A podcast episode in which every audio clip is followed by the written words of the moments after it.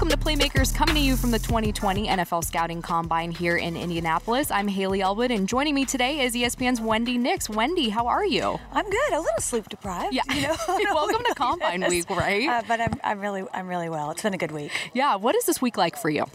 You know what? It's um. Well, I commute. First of all, I commute uh, when I'm at E S P N two hours each way. So that's oh a four. Gosh. That's four hours of my day I get back when I'm on the road. So yeah. it's it's, a, it's actually easier for me to be away. um, you know, it's a great week for us because obviously we do N F L Live uh, live from here, mm-hmm. and unlike a normal day in the off season, we have such great access to coaches and players and. You know, guys who are willing to stop by and talk. It just makes it a lot more fun, you know, when instead of talking about Mike McCarthy, you talk to Mike McCarthy yeah. or Matt Nagy or whomever it might be. So it's a busy week, but it's uh, it's well laid out. It's fun. It's a lot of fun, actually. So part of this week is really billed as the ultimate job interview for the players who were here. You've obviously covered combines. You covered the draft as well. How cool is it to see, though, those young guys start out their pro careers here and then go on to have careers in the league? Well, it's interesting because I, I covered college football for so long, so for For a while, it was watching them even as like freshmen yeah. in college. You know, Mark Ingram, we were still good friends because, you know, I covered him all through Alabama. Then he won the Heisman. Now he's gone on to have a great pro career. So now I don't see them as much in college. I get to know them here a little bit. And look, I think the N F L is great. I don't think we hear enough of the positive stories. Yeah. You know, I mean, there's bad eggs in every bunch, but there are so many great people. And so it is fun to see the start. I still get a kick out of, you know, Tom Brady's combine picture and, yeah. you know, how that started. And you think that was twenty years ago and what he's become. It's just, and, and somebody, look, that, that will be somebody again. Yeah. I, you know, I don't know when, maybe not Tom Brady, but there'll be a story like that. And so... You don't you don't know who, which mm-hmm. is really cool as you get to know people. So we're here, obviously.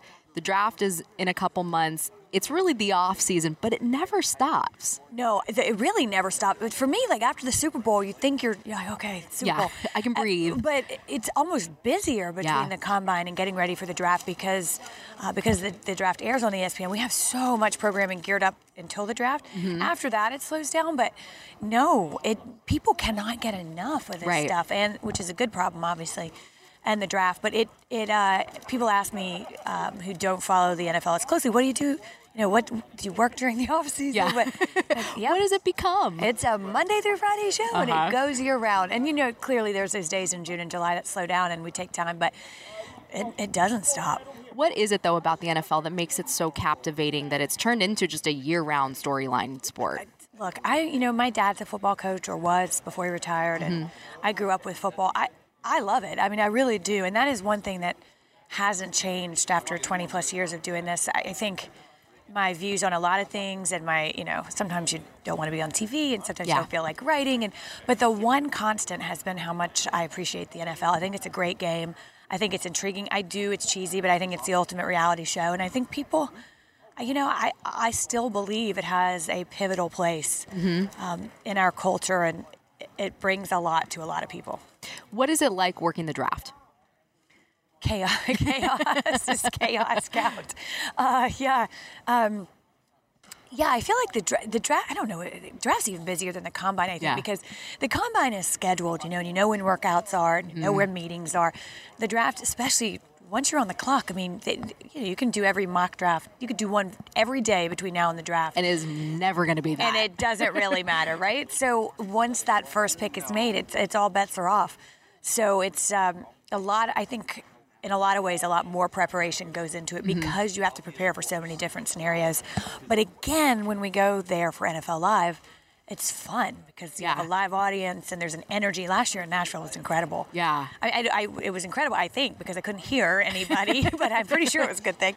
Just because the crowd, especially on, I guess it was Thursday, was so insane mm-hmm. um, in the best possible way. Which is um, super cool. Yeah, it's really cool. And it get, it's impossible then to not have energy, right? Yeah. You hope you have it anyway, but if for whatever reason you're not feeling it, uh, there's just too much...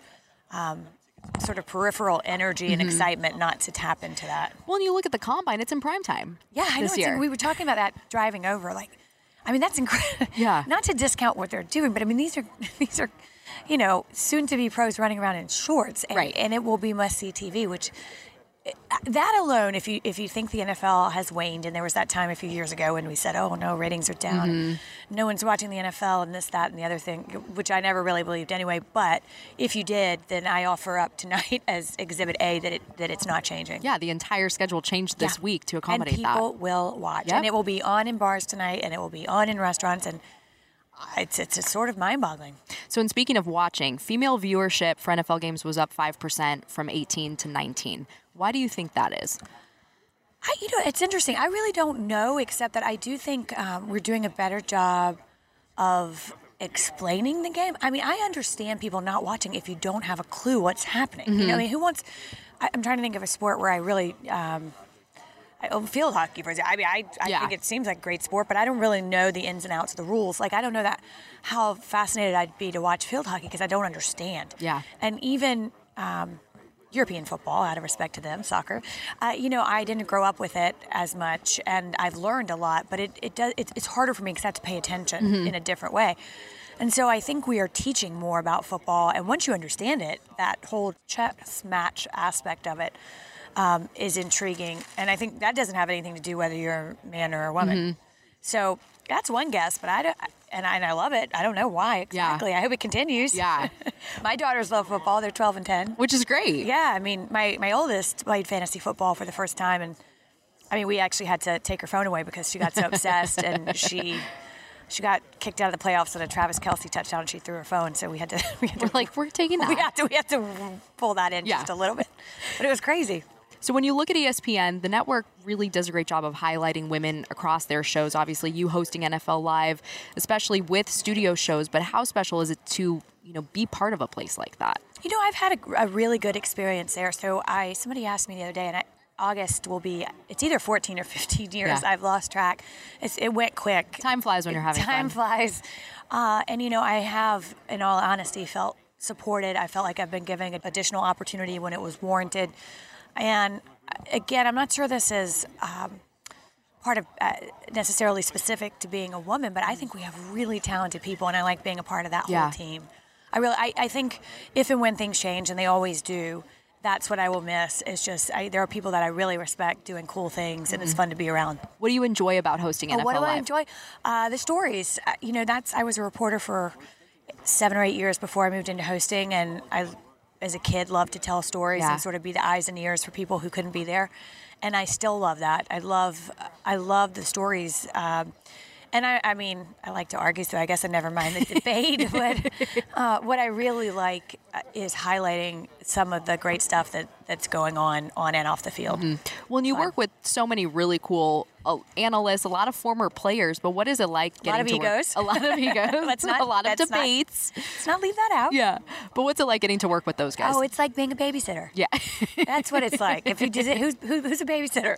Yeah. No. It's uh, I, look. Everybody is different. I will say this in all seriousness: that mm-hmm. part of the job, in my opinion, is to read people, um, to read what they need to succeed, the way they like to be approached and set up, and and it is different uh, for everybody. Mm-hmm. I'm sure it's different for me than you. You know, mm-hmm. it, it, it's just a different way to do it with each person, and so a lot of a lot of the energy in my day is just sort of figuring out who who's with us, what the chemistry is like with that particular group. Since to your point, it's not the same group every right. day, which I think is good, but it it does pose different challenges. Mm-hmm. Um, so just kind of reading the group and, and where we need to go and how to best get there.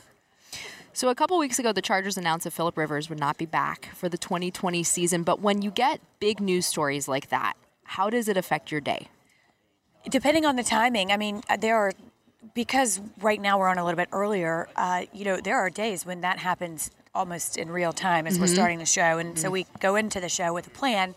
If something like that happens, the plan's out the door. Yeah. It's my favorite days, to be honest, and everybody's different.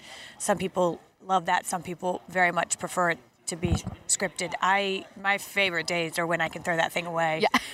uh, it makes everyone else crazy because I'll just ramble. But, um, you know, it, it changes the day in that uh, there is no plan. Yeah. You know, I will say that it's those days that understanding the subject matter in general mm-hmm. is paramount because – if you don't know the background of Philip Rivers, if you don't understand, you know, how long he's been with the Chargers and what he's done and what his family life is like and, his, you know, all of those things, then talking about it in an instant when you didn't plan to is right. problematic.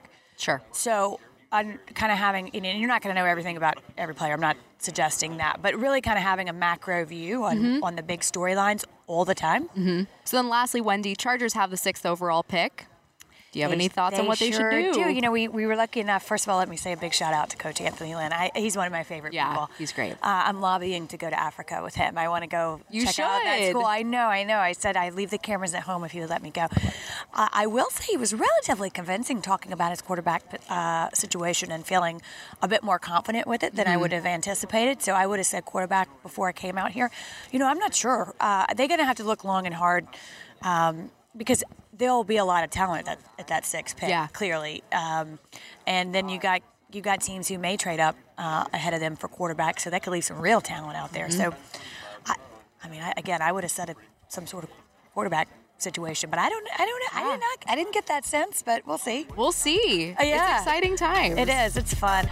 Well, Wendy, thank you so much for joining me. We will see you in Vegas. Yeah, oh, that doesn't that sound funny? Yes, yeah. you will. Thanks so much. Have a good one. Thank you.